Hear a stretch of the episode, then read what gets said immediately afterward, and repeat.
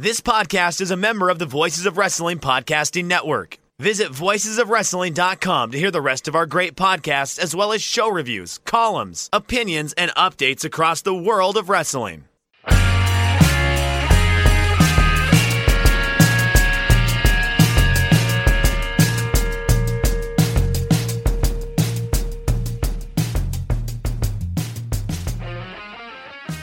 Shake them ropes. I'm Jeff. He's Chris. Hi, kids. Don't don't be one of those people who want to watch the world burn. Just don't. Chris and I discussing world events prior to going on air. Uh, a lot to talk about in the world of professional wrestling this week. Um, first, attention must be paid. R.I.P. to Bob Kulick. I think is how you say his name. Uh, kind of like a ghost uh, ghost writer for rock musicians of some way. The quote unquote get, first lead guitarist of Kiss, I think it was, but also the lead guitarist on Motorhead's The Game theme for Triple H.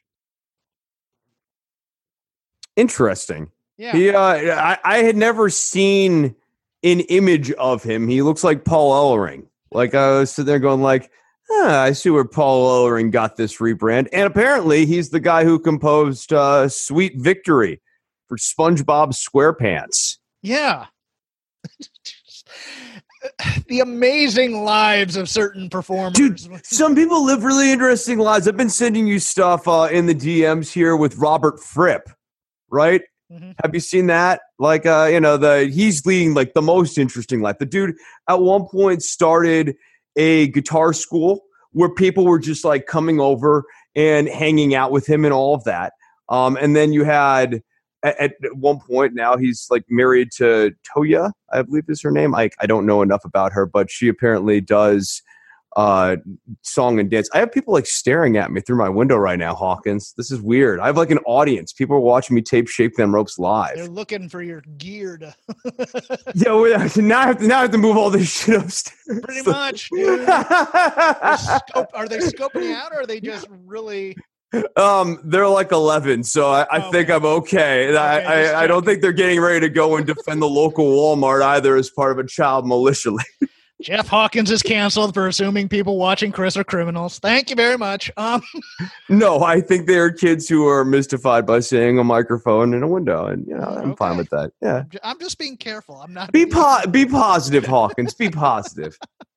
You've had stuff stolen before too. I know, like ten months ago. Yeah, I, I'm trying to be positive. I it, I, I I stay optimistic uh, about humanity. I think sometimes the one for me it was uh, two or three hit wonder Robbie Nevil, who wrote a bunch of songs for people, and then it's like he moved on to write, write and produce stuff for the Disney teen types, and you're like, oh, that's kind of interesting, but I guess that's kind of a lateral move. Uh, yeah, Uh, I'm trying to it- people offhand, but I can't right now. I, I've got a little story from you or for you from the week here. So, uh, you know, I've got the other cat, Yuffie, um, as you like to castigate me about here.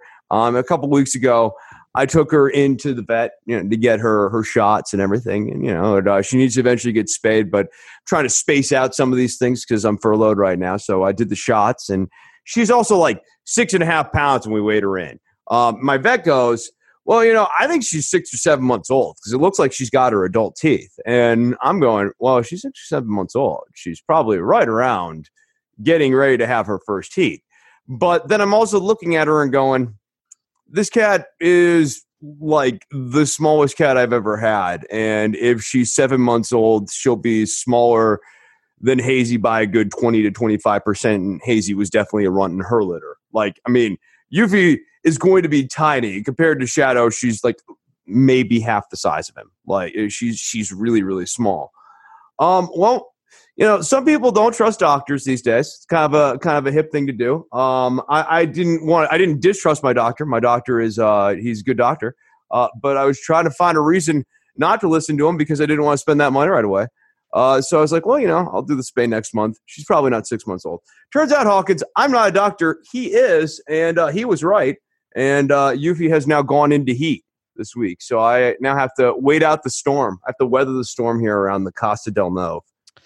So those My boys are cat. Tinder on your phone. Yeah, my boys are neutered, but, but. I'm, I'm dealing, you know, with, with teenage anxiety and, and teenage tension, and it's uh, it's it's it's a rough time for me. So give me in your thoughts is what I'm saying. Chris on the porch with a shotgun, waiting for a cat to come up the sidewalk. Yeah, no, You gonna date my absolutely. cat? Well, you know, it's been so it's been kind of temperate out here at night. Some cases, like some evenings, and I'm now absolutely not keeping the windows open because, yeah, no, bad call. so, Mittens, what do you plan to do with the rest of your life? I'm going to college or I'm going to start a rock band, sir. Get off my lawn. Me and my friends are into cat djent music. We're getting ready to go on tour with our djent band. you know, my parents want me to be a doctor, but I really want to pursue music because it's my dream. Uh, so, Chris, about uh, about 15 minutes after last week's Shake Them Ropes drops, in the DMs comes the note expect Drew Gulak back with WWE momentarily. Sure enough, this week, Drew Gulak resigning with WWE. Very happy. Make that money. And then also Hana broke right after we got done. Yeah, yeah. The, oh.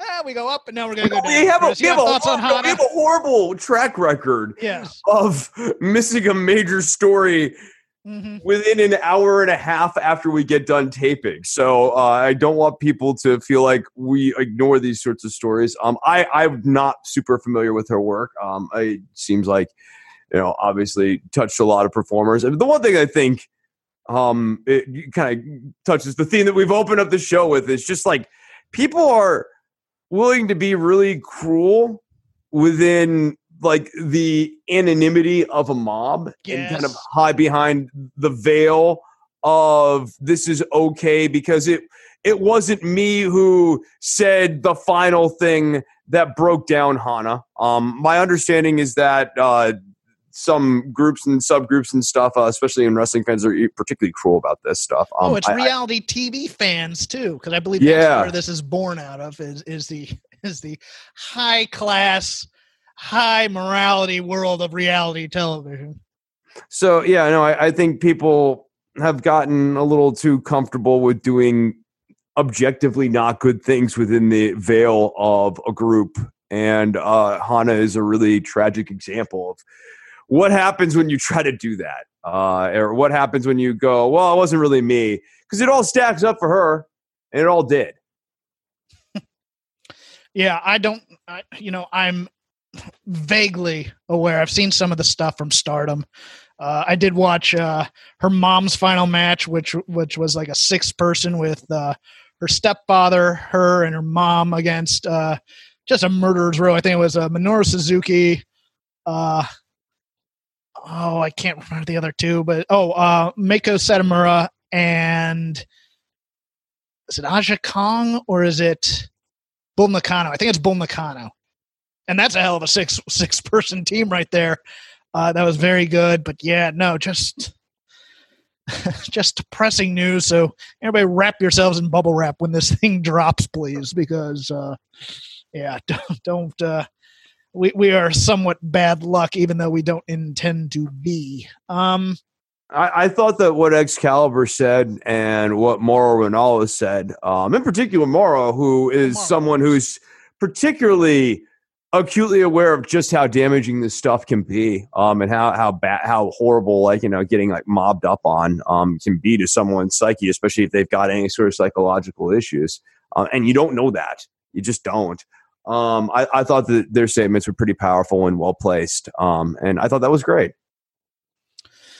Agreed. Also, for SmackDown news, looks like one Matthew Riddle has served his time in NXT, has learned how to see the hard camera, and will be uh, will be on SmackDown momentarily in the same same universe as one Drew Gulak and Daniel Bryan and Cesaro and Nakamura.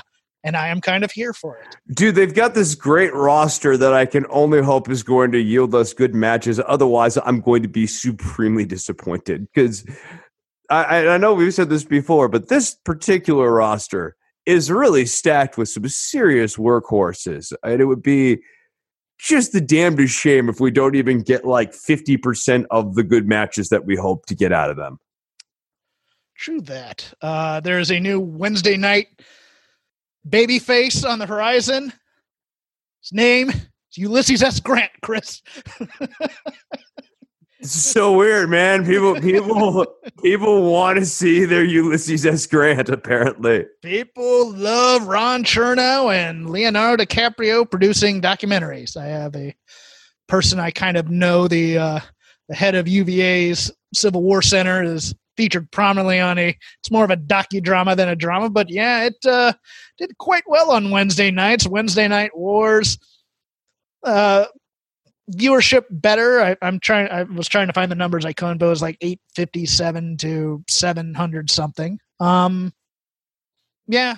But, no, uh, I mean it's, it's good that the viewership numbers aren't continuing to arc downward. Yes. Right. Yeah. uh, Like, like the the fact that it, it bounced back up this week for both of them, that's a good sign. I, I don't think that's necessarily correlated to presentation, but at bare minimum, when they're sitting there and trying to calibrate out, you know, like where's the floor? It seems like the floor is around six hundred thousand at least for right now. uh, Nigel McGuinness has been furloughed. Uh, don't uh, I don't know the the terms of furlough versus release, and if he can pursue other work. But if he could be poached, I'd poach him.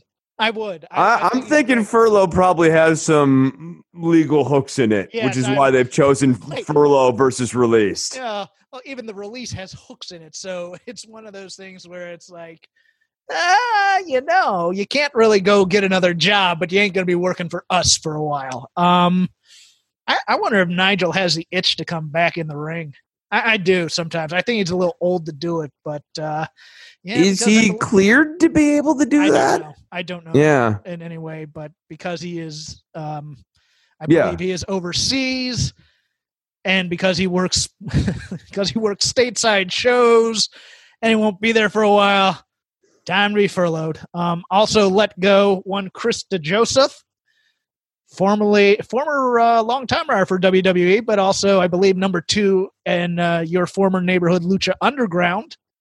No real explanation given, but um, might have been a cost cutting measure, might not have been. Chris, do you have any thoughts on Chris Joseph, or do we can we move? Uh, yeah, I mean, I don't. I'm not super familiar with like the Joseph's specific artistic brand, other than obviously, of course, I reviewed Lucha Underground. So it's not like, well, you never saw Lucha Underground, Chris? No, of course I did. well, he but- did dance in a G string naked once on SmackDown, I believe, a long, long time ago. When he Like, like I don't know what he was behind right now on SmackDown, and so like I, I think the the answer as to what's not clicking or what wasn't clicking is probably what angles was this guy behind um in, the current storylines. I, I don't know that, so I, I don't have thoughts beyond this. okay. Yeah, This past Sunday, or not Sunday, this past Saturday was Double or Nothing by AEW. Uh, I ordered it. Chris watched it. Um, so a couple of ice cold takes. I thought it was a little bit pricey for the quality that was out there. I really liked MJF and Jungle Boy. I think like that was a great match, right? Yes. Yeah, it yeah. That was- that was a really good I match. mean, I, yeah, it, it was old school. It was, you know, told a story of two young up and comers who were, you know, facing each other. It was a good wrestling match. They chopped the hell out of each other, which is always in my wheelhouse. I saw a lot of people really, really praising that Stadium Stampede match to the point where I almost felt it was disingenuous to get over that AEW does cinematic wrestling better than WWE at times. And I understand that mindset.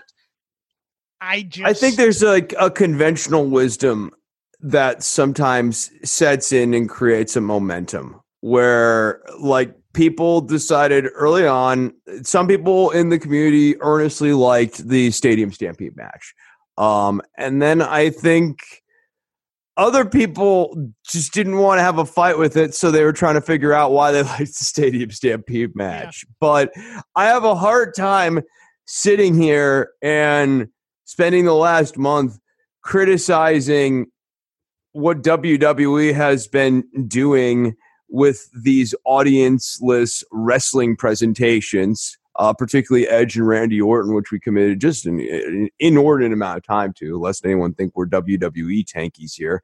Um, we were we were not fans of that. Uh, like I, I think one is hard pressed to watch the Stadium Stampede match and go, "Oh, that was different and therefore good." Like I, for for example, I'll, I'll, just pick like one little beat out of this. Um, Adam Page and the horse. Some people like it. I could see kids even liking it. It it does seem kind of cool. And I think Adam Page is ultimately doing a lot of stuff to get himself over really well. So I don't want to come down too hard on him. But Kenny Omega is sitting at a bar and drinking milk, like in the middle of a match. It's goofy. Them like drinking whiskey and milk well, together. It's, it's kind of classic uh, it's a classic film trope after you know i remember uh, you know my only go-to on this one is Cannonball Run, but I can't think of another one right now. No, you know, I, I know after, there are other the, bar the, fight tropes. Oh, yes, yeah, I mean, after the fight, sitting down and having a drink. I mean, I have the same note for that vignette as I did the Vince McMahon one in Money in the Bank. Right. I, I wanted Jake Hager and Adam Page to really have a few and almost bond by bitching about their problems with their own factions. That's what I want to happen. Where uh, you know these young bucks, they really like Cody more than me, and Jake Hager goes, "Yeah, I know, man. That's Guevara gets on my nerves sometimes." And then they have a few drinks and they go, "So are we going to do this?" And then go into it. That was my only story beat that I thought, okay, that might have been a missed opportunity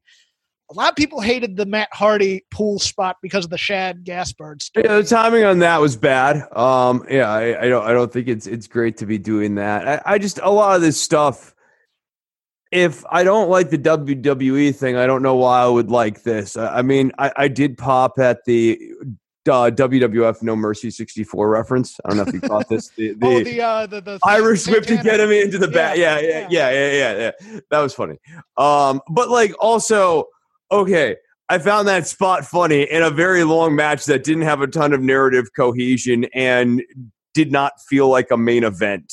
Yes, it was, there you go. That's there's, the real issue here. At the, like, the if this issue. if this had opened up the show, I don't think I would have had a problem with it at all. Um, uh, it's the fact that we're like, and now we're going to our main event, which is a comic fest mm-hmm. um, involving Chris Jericho, which has become if if you've got the AEW formula pie here, Jericho comedy is becoming ever larger parts of the yes. AEW pie, and it's not to the benefit of the product. Preach. Um. Yeah, I I want blood and guts, and not Matt Hardy doing the Lake of Reincarnation for my main event. I, again, Matt Hardy does not fit for my main for my main event angle. Like yes. Jericho and Matt Hardy totally have a place on this roster. Jericho and Matt Hardy do things that I really like, and I like that they're there's certain things they're able and free to do in the AEW. I really do appreciate, but for them to get the final seg of weekly shows, for them to get this much time at the end of a pay per view that you're asking people to pay big money for. I just don't think it's the right move for the business. I think for their their business, not like the business, their yes, business. Yes, I, I, think that's a good transition into this week's Dynamite. Um, unless unless you have something you want to backtrack on that's really burning at you. No, no, because we're going to talk about uh, Shida here in a minute, but we can we can talk about that when we get to her on the Dynamite card. The Mike Tyson angle was pure member berries. I mean, it's it it it was Austin. It made them feel like TNA. Like. I complained early on that I they had a bit of a TNA stink about them, which was like we're doing the W we're doing WWE done right, which is a way of like making yourself like the cover band. Like Kiss doesn't play the songs hard enough. We're gonna play those same Kiss songs only with more distortion and better amplifiers and a more thunderous drum kit. But you're still taking your cues from a lead dog, even if you're working harder. It makes you feel like a like a super subordinate.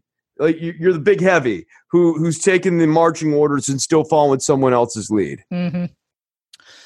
Um. Yeah. I. I did. Of course, quote unquote actor, uh, Mickey Gooch Jr. is the son of a very very wealthy wall street banker who has befriended tyson and has a production shingle and is, is, is dressed out there playing i think a character called the raccoon i think that's what he was trying to do here looking looking like martin kove from cobra kai but younger but drunker. Ridiculous. Um, I mean, uh, what, yeah. What'd you think about Jake and Arn um, in their angle too? You mean you mean from the previous week where they're talking to each other? No, I'm talking about like the way that they were used during the Mike Tyson match. Oh, uh, no bueno, no. Bueno. Yeah, no, I, yeah, I, I didn't think that, that that helped them at all. I mean, it, it, it was it was too clever by half. We have to think of a way to get rid of him and think of a way to get to him. And now Jake's back with the snake, and, and it, it's just I, I don't think Arn is a good manager. I just don't. I like him as a presence somehow in a wrestling program, but I think as rah rah cheerleader guy, that ain't it. It really isn't. And then and then you know Tyson. I would you know, love him as like the strategist, right? Like I would Yeah. love Arn if Arn was actually pulling Cody aside, reframing Cody, and then you saw Cody's performance in the ring really ca- recalibrate as though he's taking cues from Arn and Arn's really coaching him up. Meanwhile, you see a dichotomy between Lance and Jake. Like maybe Jake just pulls Lance aside, just slaps him across the face. Um, so you've got talking, coaching, speaking to the wrestler's emotion on the babyface side, and you've got Jake just encouraging viciousness from the murder hawk monster. Um, I, I didn't. I also felt like Lance Archer just kind of like walking off made him feel really ho hum, like his heat is gone, especially Yeah. with Cage appearing on this show. Yeah, and uh, yeah, and look, it, it, it. Remember our Legion of Doom idea with all these disparate wrestlers who are heels, but they're man old wrestlers, but they're managing other young wrestlers. And I think it would be fine if there was a connection there somehow. I, I just don't think Arn Anderson is it, and I I like Jake, but Jake thinks he's the star of this group. You can tell by the way he's acting, and and he's not. Oh no, Jake! Jake really thinks he's still got it. yes, Yeah, no, I, I like it. And Jake still got some of it in flashes and in spurts for sure, but Jake still thinks he's got One last it. run, brother. One last run, brother. yeah. And of course, the big news for which some in wrestling Twitter jumped down my throat, and I will. I'm gonna fight him now, Chris. I, feel like I'm to get fought. We'll, we'll, we'll see. debut of FTR, the former revival on AEW, who slowly driving with a truck. What is it with the Cody. trucks? What is it with the trucks, Jeff? Why? Why? Why are there? Everyone's in a truck. Everyone's always in a truck. and they come in and they help they they're doing the fake mutual respect angle i think by getting rid of the butcher and the blade. And i tweet i think you want to save that debut for when crowds come back.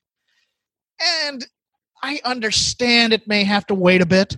I may understand that it or i may understand i understand it may have to wait for a while.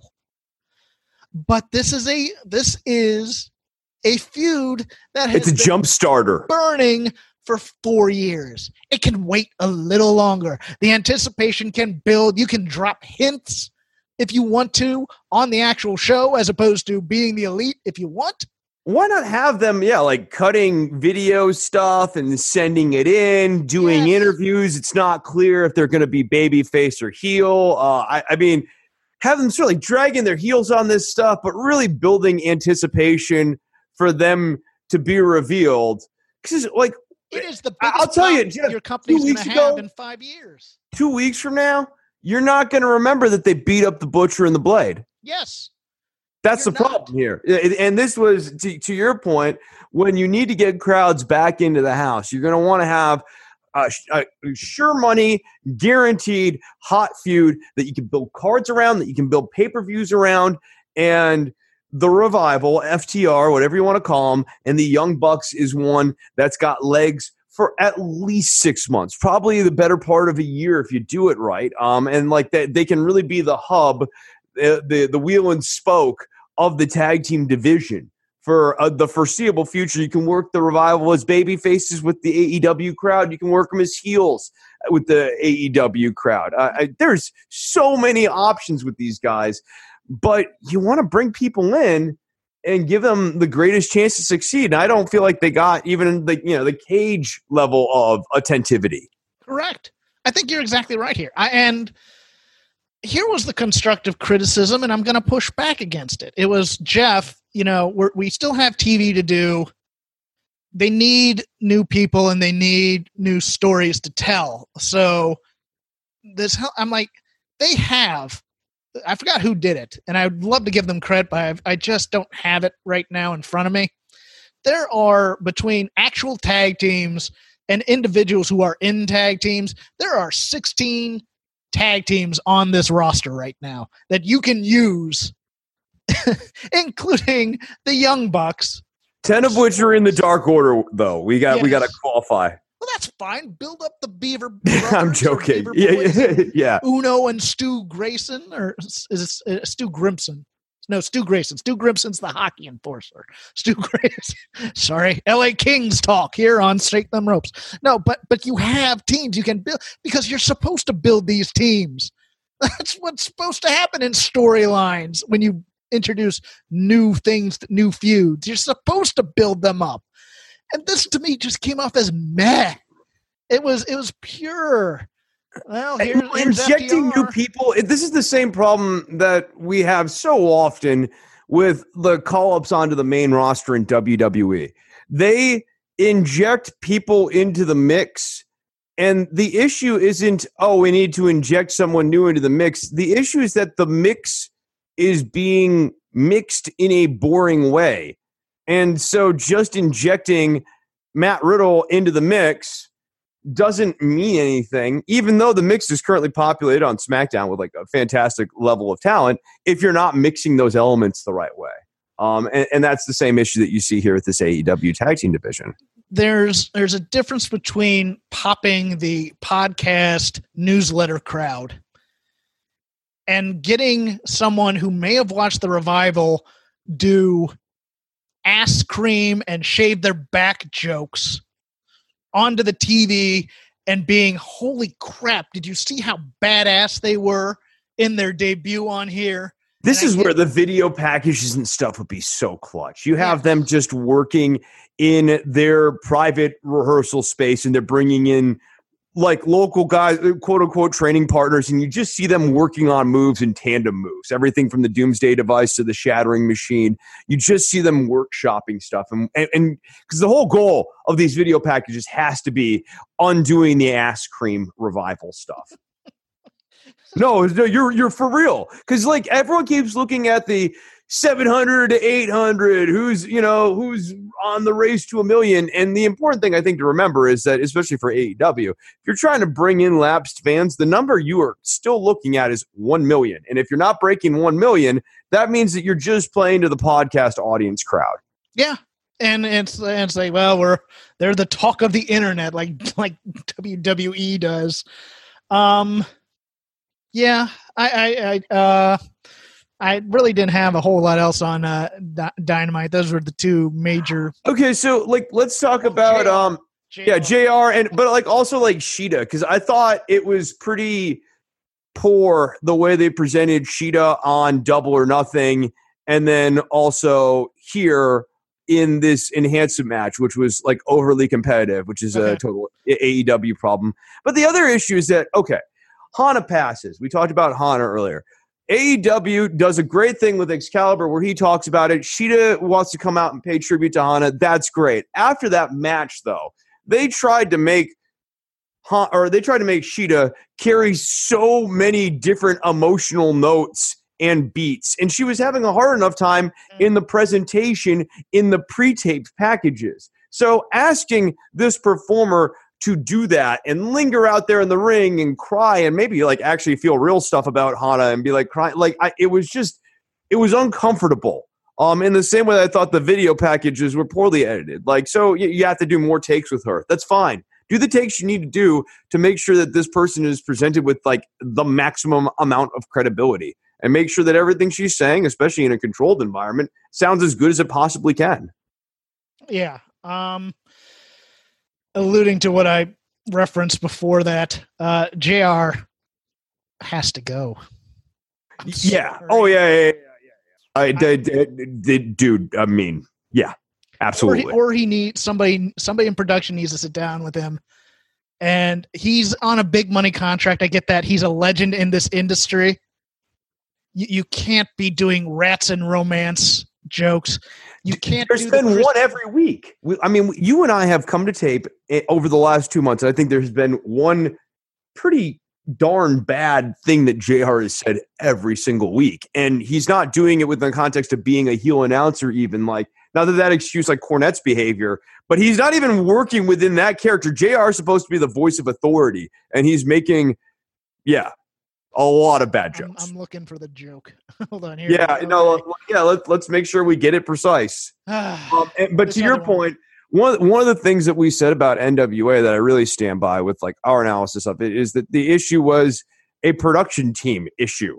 That people need to be listening to the commentary, listening and observing and watching the final product, and taking and making notes about these sorts of things, and having these conversations with on-air talent. Maybe you can't catch it live, but there's no excuse um, for this for this to be happening week in week out. And some of these shows have been pre-taped. So they've had the opportunity to edit some of this stuff out and it's just stayed. yeah, of the stuff Wednesday, I will forgive the Sunny Kiss bad pronoun thing.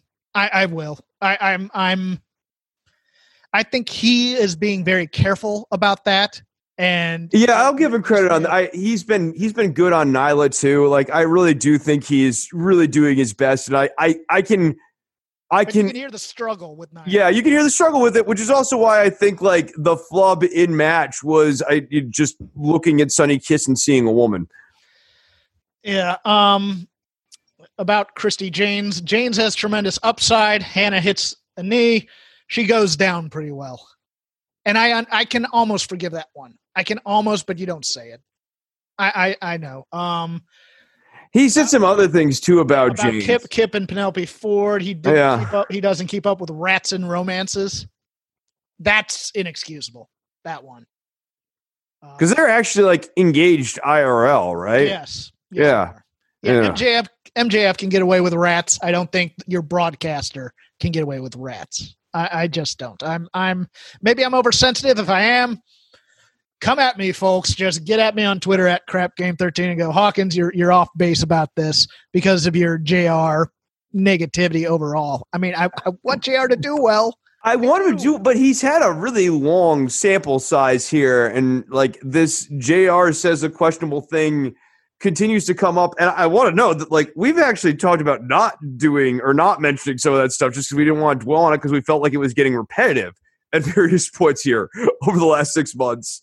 So the fact that we're even dropping stuff and it's still coming up, like it, it's it's a problem. It, it really is. Uh, I, I and I think can he correct it? Sure, but also we've seen this company be able to do a really good uh, presentation with Tony Schiavone and Chris Jericho, and those two guys seem to get it just fine. They don't seem to have these problems. Yeah, speaking of Jericho, I mean, the, I thought the Britt Baker segment was fun, but is is is all creative now former former Chris Jericho angles because the conspiracy thing? But uh, Yeah, yeah, okay, no, so yeah, the Britt Baker angle was really fun, but yeah, like no, it totally was just a former like that's like some of my favorite Chris Jericho stuff, so I have a hard time hating it fully, but yeah, no, it did occur to me as well. But I'm fine with Britt Baker thinking everyone's out to get her. Um, she's a very funny character. and She's She a great is. performer. she's no, she's really ever thought she could be. dude, she's really found her stride. She's been one of the one of the absolute highlights of AEW. Chris, we would now like to welcome WWE and NXT into the uh, the performers from the Performance Center. I'd like to welcome them into the magical world of being a non-union extra for television. Standing for 10 hours, baby. So here is my thought. I, I've been really kind of thinking perhaps too much. Maybe I'm like mildly obsessed with the spit glass, um, especially in the entryway, because it occurs to me that when we finally are able to get wrestling back in front of live audiences, it's going to be really important to make sure that the performers are able to get to the ring and um, let me be nice about this be dry uh, because eh, people wrestling has a long history of spitting on the heels and in the era of covid-19 spitting on the heels could be potentially disastrous for this company.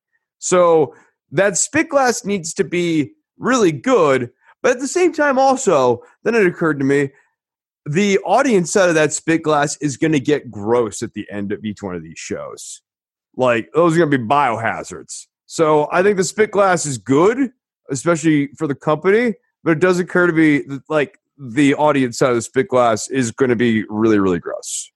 Hmm. So SmackDown started with an angle. I'm just going to throw it up. Jeff Hardy drunk driving. Oh, is, is that what you think is going on there? I, I, I think they're framing Jeff. Oh, I think they're framing him, but still, even even the very look, there, there's a difference between the outrage of Matt Hardy being drowned in the same week that Shad Gaspard drowned, and using Jeff Hardy's own DUI history in an angle. I understand. Yeah, right. Real life. Meaningless angle too. Yeah, I understand. I, I understand the real life and fiction thing, although Whoa. this, This company has smells like not Jeff earned Hardy. This company has not earned the real life and fiction blurring the lines. Nuanced tell- storytelling. No, no, no, no. I just, Come on. It, it, I mean, and unfortunately, I'm watching real life Twitter during this time, and and things going on in the city. I just, I got depressed. I did. I, I, I understand, and I like a good who done it, and it's obvious that Sheamus is behind it all. But still, you're. I, I think it's Elias. It's got to be Elias. Oh, you do? No, I'm I'm joking. I, it, would- it, wouldn't it, wouldn't that involve him hitting himself with his own car? Yeah. Um, yeah, I don't think it's that. well, no, the car is Jeff Hardy's because they found this. Ah, maybe Elias used a rope and like undid the cut so it hit him.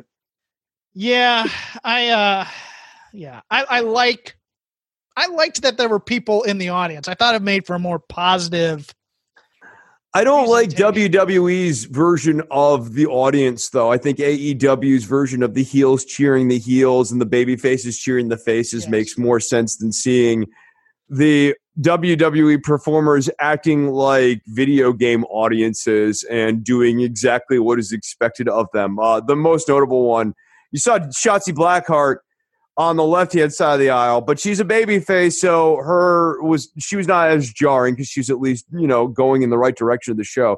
It was very weird to see Jessamine Duke on the right side of the aisle yeah.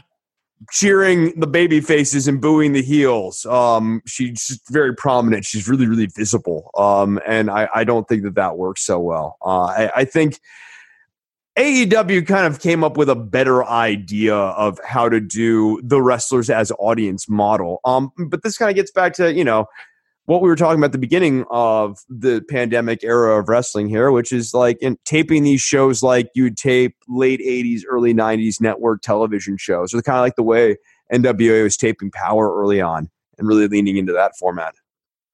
The wrestling was good, but there was only about 30 minutes of it on Raw. Um Boy, there was a lot of talking on Raw. My goodness. uh Apollo Crews is your new is it US or Intercontinental champ? I think it's US champ. Memorial Yeah, you know, he's US because. Sheamus has never been Intercontinental Champion, so he's trying to finally climb that mountain to become Ultimate Grand Slam Champion forever. Yeah, it's interesting. I, I just think it's like I, I, I you know, I, I believe it's going to be Apollo Crews, and then he's going to drop the title to Angel Garza, who had a nice, clean, quote unquote, clean win over Kevin Owens. Um, you know, both were very good matches. You know, it's just a shame both these guys had been losing so much lately. Yeah, and it's like the Andrade faction has no heat left. Because I, I think you're right, and I, I think where we're going is tension between Angel and Andrade over Zelina. And we finally see that Andrade has feelings, um, and then Angel tries. It, I, I think it's going to get really, really uh, telenovela. Is what I think is going to happen with those guys. Uh, the Iconics beat up the tag champs. They're kind of doing a slow burn on their breakup. I think everybody has to break up eventually. It's just weird. Um, Yeah, no, Alexa's like- clearly like the idea. arcing. Yeah, like she's clearly of- arcing back to heel status, right? oh no, no, no! I wa- I was thinking the Iconics breaking up Oh, interesting. because of the punch, and they apologize. They hug. They get vicious, and they beat up the tag champs, and then in the tag title thing they lose. But uh, I like the idea of a more vicious Iconics versus a more clownish Iconics. But I don't think I'm going to get it for very long. I think it's going to be Billie turns on Peyton because they want Peyton to be the baby face, and then we move on from there. Yeah, but then it's like turn Peyton babyface to build to what matches? I don't know. I, and I like Peyton. I, I think Yeah. she's a good worker. Yeah, I like think she's a good worker. But like it, it just, you know, when you do these sorts of splits, it- you you want to have a clear destination, and I don't. You know, push Peyton seems like a weird. It, the timing just seems off. Um, so I tend to think that we're teasing a little tension between the iconics, but they're going to ultimately come back together and prevail. Okay. I it's weird because we also have a tag team angle on on SmackDown with Sasha and Bayley who are starting to fracture. I, I did really like uh I think it may have stung a little bit when when uh when Alexa was called Charlotte Jr. Just just maybe. I, I don't know. I think it's all kayfabe, but uh you know, I know Sasha and Alexa have had problems in the past, but damn if they don't work well together. Yeah. Oh my God. I, I thought Alexa going through all the standard wrestling moves and all the kickouts and bridge outs and all that stuff. Like, I was thinking, man, I want to see more of that Alexa Bliss because she seems really well built and really well equipped with like her gymnastics background and everything to be able to carry off all of the cool Owen Hardy, even, you know, kind of Chris Benoit, Eddie Guerrero y fast sequences that a lot of us grew up really loving. Yeah, and, and it's nice to see Sasha in there against someone, you know, who can who can at least work with her. A little Yeah, I- for I'm sure, a for huge sure. Sasha Banks fan. I, found the Nikki Bayley stuff a little. I hate to criticize Aunt Pam. It's kind of annoying. I know she's supposed to be annoying, but it was really getting on my nerves. Uh, it's because Nikki is not fun when it comes to lashing back at Bayley because Yes. Nikki is so obnoxious that sometimes you're just like, shut up. Um, and really, what you want is for Nikki's chaos, like to really be kind of enjoying Nikki's chaos getting the better of Bayley. And I and I think Nikki's character is such that it's hard to do that at times. Sorry, I'm, I'm watching. I was gonna I was gonna wrap this up with our other fam- uh, favorite woman on the roster, Asuka, and I just look at her doing the Becky chant on K on KO show, and I'm just like, I want table for three with with with with Asuka and uh, Io just being their nutty selves, and Kairi just playing the recorder the entire time. And that's table for three for a half hour. It would actually be kind of fun if they they did all of that and then just had like a captioning team subtitle it afterwards. Like I, I think that would actually be kind of fun, especially because we've now seen so much of it, and WWE isn't bothering you know to explain to us really what's going on here. We're just supposed to be amused by this thing that we don't fully understand. Well, yeah, it's fun on TV, but really, the WWE's best show right now is The Bump, and they're going to have to get rid of it sooner than later because people are having too much fun with it. Much like talking smack, anything fun that gives these people real character depth is going to get ousted quick because it's not controlled, and and that's a sad thing. If you watch that, I mean, it's it's yeah, I I agree. I mean, they they could have a little bit more fun, fun on the program. Uh, did you like the uh, the golfing match?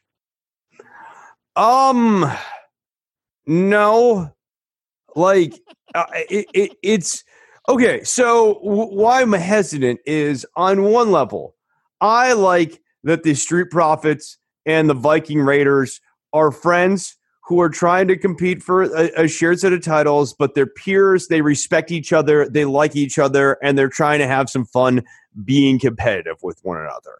Um, I think that that is actually a fun and cool and fine story, but some of the humor and stuff is just not particularly funny. I mean, the, the issue is that like the the actual jokes are not great. It's not um when Steve Regal t- turns Bobby Eaton into Earl Robert of Eaton, Yeah, right? Which is dumb and stupid, but still very funny. But those bits are funny. Yeah, no, Yes. and they're like, yes, they are stupid and basic humor. But one, they're shorter, and two, they're actually funny, which is really your- the most important thing. rule, The, the, the, the Novembrino rule is the first rule of comedy is has to be funny. It, it, it can ex- it can explain away anything else. Like, yeah, yeah, it- yeah. That doesn't make any sense. Is it funny? Yeah, I, I don't have a whole lot else for for main roster stuff. Do you? Uh, let me see here. I don't know that I do. Um, was there anything else on SmackDown here? Uh, it looks like we're getting Daniel Bryan a little bit more back into the mix here. Um, Ziggler and Corbin. Uh, Shorty G, I'm so sick of uh, the short puns with Shorty G during Yeah. his matches. Um, Yeah, like, really it's now becoming a it's becoming a point of curiosity for Cole and Corey Graves. Like they like to see how many of them they can slide in. Like, have you ever seen the? Uh, you've seen Super Troopers. Have you ever seen Super Troopers? Uh, are you familiar with the bit though, where they're like trying to insert meow as many times into a police pullover? That's what they're doing with Shorty G. And trying to get like little and oh that was a short one, you know, it- it- lots of little things like that. Yeah, I just did it myself. Yeah, I yeah, I just it was kind of uh was it yeah, I I I I bid on well maybe they're to maybe it's time to repackage Gable again and make him the badass wrestler that he is and it just kind of uh, back to the short jokes again. Okay, great. I, I, Um, and then I, like Sonya Deville uh, getting punched in the face by uh, Lacey Evans backstage. I just thought, I mean, we, we've talked about problems in presentation with Sonya Deville. Like that should not be happening to Sonya Deville as her character. yeah. She uh, it, it happens to Weasley heels, not badass heels, and she's a little bit more badass than Yeah, right. And especially, especially because they need a badass. Like they they they could use more badass heels to kind of especially pair up with Shayna Baszler going forward here. So as we move to NXT, I am going to say my major pet peeve of WWE. I had a long conversation with Brian about this form of uh, storytelling and whatnot. Um, I should not have to go to outside sources to watch important plot points. It should be all on television. And Chris, um, despite the fact that we once again get uh, Charlotte and her many personalities. this time, mega heel Charlotte after uh, after being on Raw on Monday. the many faces of Flair. Yes. Five- unlike what, the four faces of Flair. We're gonna yeah, un- unlike Mick Foley, it's just the exact same outfit. Yeah, yeah. Um, she and uh, Chelsea Green of the Robert Stone brand team up to get a big quote unquote win uh, versus. God, who was it against? oh, it was against Io and uh, and and Rhea Ripley. Rhea Ripley, yeah. Jeez, Jeff. Uh, but afterwards, WWE.com exclusive. You know, they're very happy backstage, Robert Stone and Chelsea Green. And Chelsea Green goes, I don't need you anymore, and leaves him. No real build up to that. What? Yeah, you didn't know this? What? No, I didn't know this. Wait, wait. She she dumped Robert Stone, so we're just dropping the Robert Stone angle because Green is aptly named and not ready to fly on her own at this point as a character. Unless she's going to be entirely Charlotte's flunky, and she was better off having a sycophantic dopus of a manager like Robert Stone. It has to be one of two things. They're either getting rid of Robert Stone, which is a shame because I think he's a pretty damn good character. Yeah, I like the Robert Stone character but because they, they moved Noof away from him too. Oh, did they? Because I, I, thought, think so. I thought that this was going to be the entry point for Aliyah to be part of the Robert Stone brand and then have a feud with Chelsea Green, as opposed to doing the apprentice master trope. They're just going to do the "I don't need you anymore." Okay, fine. I'm going to bring somebody else in to beat you type thing. That's interesting. It's just I I mean the idea of then we're going to be cannibalizing Chelsea Green. I feel like because I don't. I agree. She's not really going to be a baby face. Like I mean, she'll be presented as that, but like you know, she's not particularly sympathetic. I mean, yeah, it's even going to be that. even the match with Flair here, she felt diluted, right? Like the, the the gimmick was like Green comes in and she's kind of like peacocking about like you know her and Charlotte Flair are basically about even. I'm kind of cool with that as a stable. I'm, you know, if if if Flair was ever going to get a four four horseman type group, I won't say horsewomen because that would you you keep their name out of your mouth, Hawkins. Okay, uh, you know, Chelsea Green would be a perfect second banana. Yeah, no, and I, I do love like because it's it's a fresh way of presenting it. It's a classic. You have the heel wrestler and the manager that who's uh, who is a weasel, but the heel wrestler kind of beats up on a little bit. Never enough that you feel bad for, but like it makes sure that you know that they're both bad people. Yes. Um, and I love the dynamic of Green and Stone doing that with like the the woman doing that to the sycophantic dopest like total sleazeball agent guy. Like I love this as like a fresh way of presenting that classic trope. Um, and if she really is moving away from it, it's unfortunate because like I, I don't think that I just don't see her as being particularly. She's like a less interesting Britt Baker to me. She's Britt Baker without any of the charisma. It's weird because I used to say Britt Baker was a less interesting Chelsea Green, I know, but it's clearly the other way around now. and they used to team together on the Indies, and you can go, okay, which one's this? um, yeah, I, I, uh, you know, I wouldn't even mind Robert Stone with Charlotte Flair, to be honest with you. I no, think that, and you could totally do that. Uh, That would also be good with with Stone because Stone Flair could beat up on Stone kind of endlessly. Oh, I and Stone thinks- that. I mean, as like a JJ Dillon type. I wouldn't mind that either, but like I, I'm, I mean, again, I, I just uh, Flair, especially the way she's been presenting herself, she elevates herself so high above everyone else on the roster. Why would she need Stone? Stone, Stone would be there because she sees some usefulness in him. Chris, when did uh, WWE talent start going to the Miz School of catching people? Because Um, Shotzi Blackheart.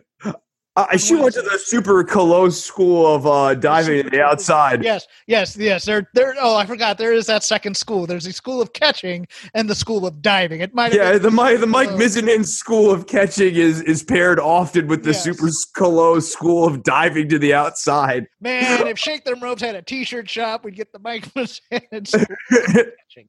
Uh, yeah. Um, I liked the I liked the match overall. I I kind of uh I howled when when uh Dakota tried to steal the tank. I'm sorry, that was just the most adorable carjacking I've ever seen.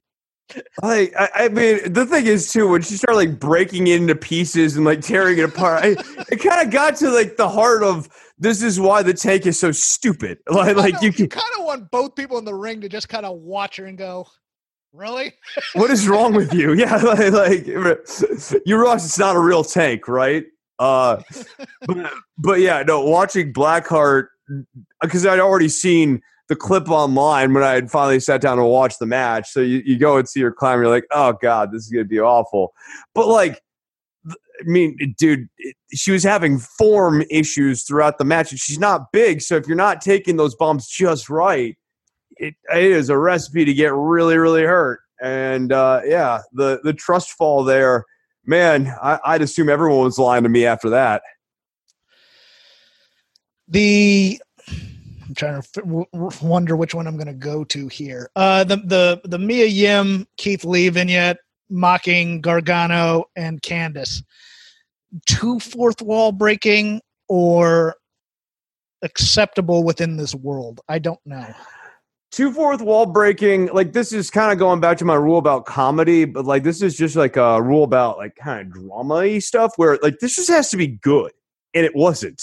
Um like they weren't they weren't really delivering the payload in those little beats where you're supposed to be breaking the fourth wall um I, I liked it. I just it's one of those things where it's like I, I'm trying to think of it like an old school corollary, like uh like if Rock had come out and talked because I don't want to use an NWA one because everybody goes, You talk about old wrestling too much. Okay, fine, I'll talk about newer old wrestling.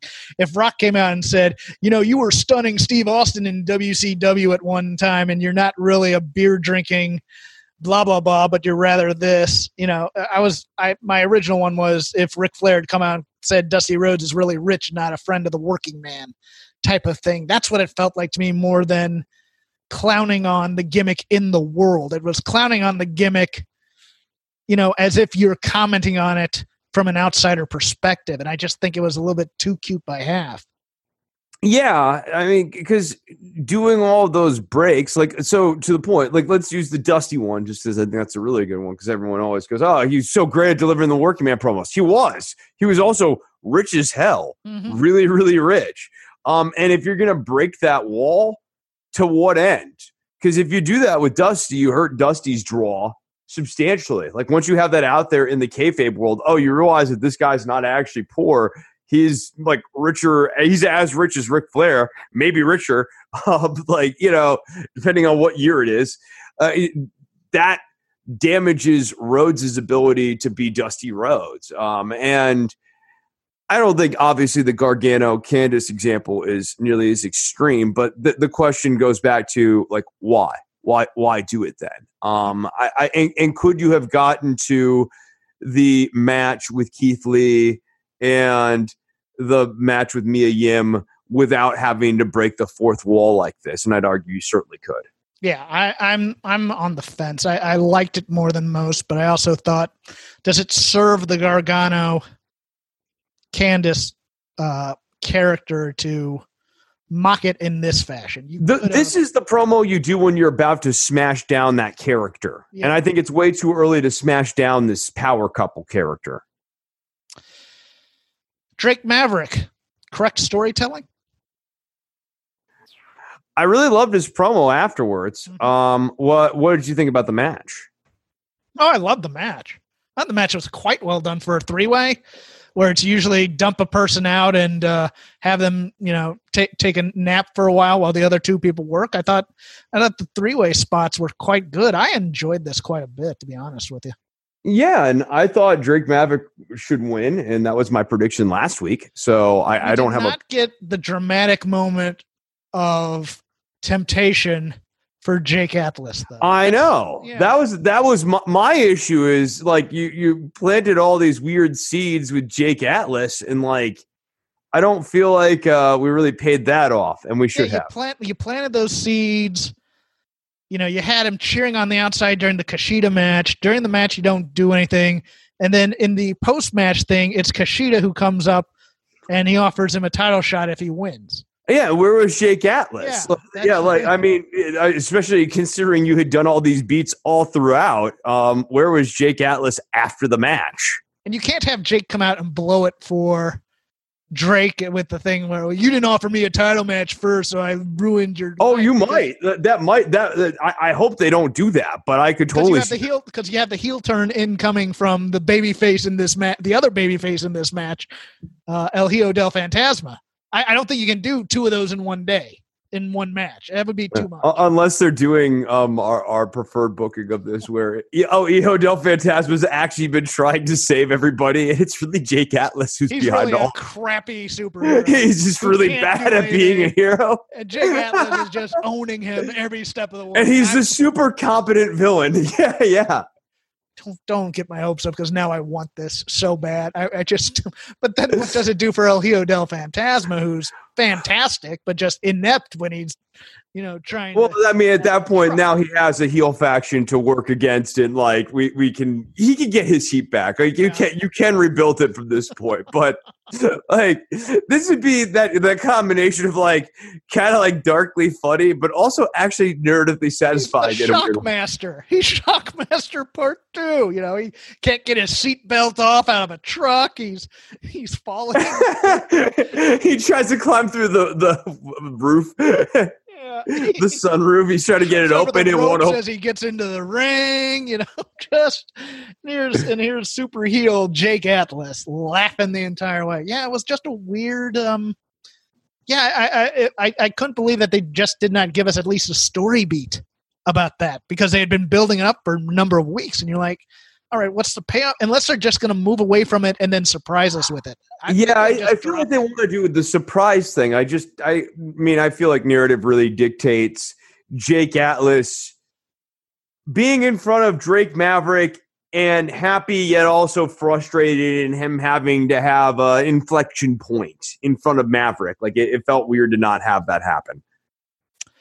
main event uh, Riddle versus Thatcher in a cage with Kurt Angle as the ref. Quite a bit of speculation that maybe Kurt Angle would be the spokesperson for Imperium with uh, Thatcher joining. And, uh, well, Walter is away, but that did not happen. Uh, I like this match a lot. I think the.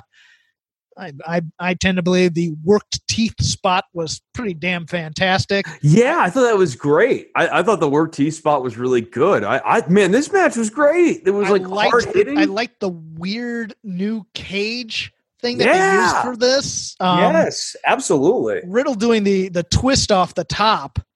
I mean, look, that's a, that's a brutal bump to take, anyways. But yeah, off of that, I, I mean, I liked. The high spots look cool. I like I like forgoing the Irish whip and just using cage the cage and ricocheting off of the cage and maneuvering off the cage as a way of getting around. It didn't feel there was nothing lost by not having Irish whip spots.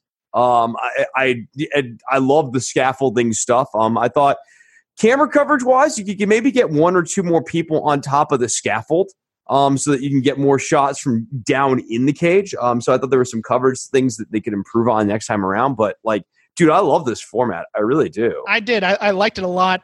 I would have. I would have not mic'd the doctor. I, I would have just just had him pretend to check and give a thumbs up to the referee because just can you still fight? Yeah, I know. I know. It made the doctor seem really like. I remember sitting there going like. Wow, this doctor does not give a shit about any of these guys Yeah, it's unless they can still punch each other in the face. Like, have you watched UFC? They, they stop it for blood to see if the guy can see, but you know, and, and other, you know, if it's if he's still lucid. It really wasn't that. It was, you know, how's your how's your jaw? And it's like, Really, really good right now. it's like going to the dentist. So, what are your plans for the weekend? Yeah. Really? Um, but yeah, no, No. I, I liked, I liked, I liked the different look of it. I thought it was was very, very cool. Um, And, and it gave a different match feel. Um, like this company's, I, I think a lot of cases always at its best when it's trying out a new match. mhm. Um, like almost like the kennel, for hell, kennel from hell or whatever. Uh, but like you know the ladder match, obviously when they started really kind of working that into the mix, and th- this company has a good history of the first time out. It's pretty cool. Um, and this this employment of the fight cage was no exception. Um, what I worry about is the fight cage being done on the main roster and being ridiculously overbooked. I guess I'll end. I mean, I, I was I wasn't going to bring this up originally, but I will. Uh, Ciampa, and Cross, week four. Oof. The Scarlet is uh less is more with her, man. I hate to say that. Yeah. No, I I, I know. I like like cuz like yeah. What was I supposed to glean by those facializations at the end? Yeah, and the weird, uh, the weird waist up, prim, proper, uh, uh, Mia Hark, Harkness is that the name? Uh, League of I don't know. Extraordinary Gentlemen. Sorry, uh, arcane reference. Hawkins coming in, and then like waist down, cocktail waitress type thing, depending on the angle that you were looking at. Not really smiling, not really. Yeah, it's just Almost flirty, but like not really. Yeah, I, I just it doesn't it doesn't do anything. There's no there's no heat between the Tommaso Ciampa character and what Cross and Bordeaux this isn't Ciampa. This is vanilla babyface Ciampa. Yeah, right. No, that's what I mean. Like there's just there's nothing there's nothing to really make the intersection, the T-boning of these two people really intriguing. Like I think Cross is fine actually. I think he's doing what he can with these types of WWE promos and getting to your tagline and things like that. I think he's fine. He's It's fine. a good job on the promo. It's It's just fine. it's It- just but- watching Ciampa and going, when did you become such a wuss? Because there's no interplay. There's no there's nothing for the Ciampa character to really latch onto about why he doesn't like Karrion Cross. Like like if Ciampa heel Ciampa when he's fa- fighting Johnny Gargano. And if Candice LeRae came out at the top of the apron to kind of watch and other things, Ciampa exit that ring and go after Candice LeRae, drag her by the hair. We'd be talking about it as problematic. He would no, he would at bare minimum runner to the backstage, Yes. right? Like, like if not drag her by the hair or whatever, you know what I mean? Like, and, and like what Ciampa should be doing right now, especially to get into the head of Karrion Cross, is chasing off Scarlet Bordeaux, um, and really terrifying her. Um, and for her to get the upper hand in these sequences is really damaging to Ciampa's I mean, character. frozen solid by a Karrion Cross promo without, you know, really screaming back or you know, it's it's that WWE trope of stand there and talk while somebody insults you, but don't you dare slap or react to it at all. And you're like, no, this isn't that. It just didn't work for me. I'm, I'm sorry, but we'll see what happens at In Your House. We will have the preview next week.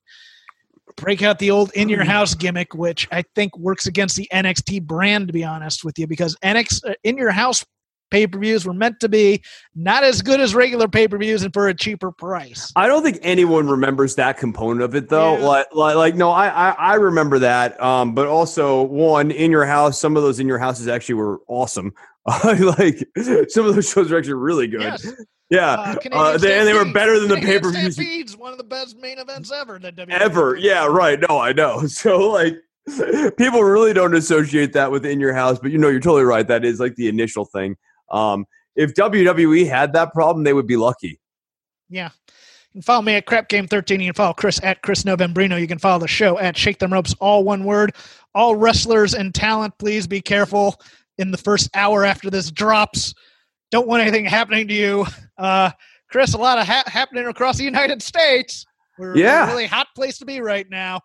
Tell us about your podcasts. Yeah, so there's a show. It's called "Don't Worry About the Government." You can listen to it. Uh, I just uh, recently got beseeched by some listeners to put out the raw version of "Don't Worry About the Government," uh, which uh, it has been brought to my attention, Jeff, that Raw What's the Dog. definition of raw version of Don't Worry About the Government? Well, we call him the Raw Dog over here, but uh, it's been brought to my attention. Raw Dog has multiple meanings. So, anyways, uh, Raw would just literally be like I when I take we do the conversation like what we do here um, for Shake Them Ropes. Like we're Mhm. putting up basically Raw. What I do with Don't Worry About the Government is I like I listen through, I edit, I add in clips and stuff. So there'll be extra stuff added in. Um, if something's not timely or if like the, the fact is just simply not right or out of date, that'll get pulled out. Um, you know, people can say stuff, or, or like people start saying a sentence and go, "Oh, like no, let me retake this sentence." And like on "Don't worry about the government," you can do that, and I'll just edit it later. Um, so like th- those are the sorts of things. I, I mean, a lot of what I'm doing is like quality of life for the participants, as in you're not committed to whatever sentence you start if you say five words and go that's not where i'm trying to go with this and want to stop and reset um, you know i'll just edit it and delete it and that sort of thing but now for the patreon members you can hear processy stuff uh, which uh, i'll be making available and everyone's mildly terrified. Dude so i mentioned this to brian he was like uh the mike or co-host or occasional co-host over on the show and he was like a little like oh really? And i was like don't worry i'll just try to vamp and mm, mm, we just need to suck less on air is what it comes down to um but see how it goes. Raw dog oh so go to patreon.com slash dwatg don't worry. TV is the homepage for the show and uh yeah at chris novembrino And also, congratulations to Deonna Purrazzo for going to TNA or Impact. Impact. Impact. impact When you need mealtime inspiration, it's worth shopping Kroger, where you'll find over 30,000 mouthwatering choices that excite your inner foodie. And no matter what tasty choice you make, you'll enjoy our everyday low prices, plus extra ways to save, like digital coupons worth over $600 each week. You can also save up to $1 off per gallon at the pump with fuel points. More savings and more inspiring flavors make shopping Kroger worth it every time. Kroger, fresh for everyone. Fuel restrictions apply.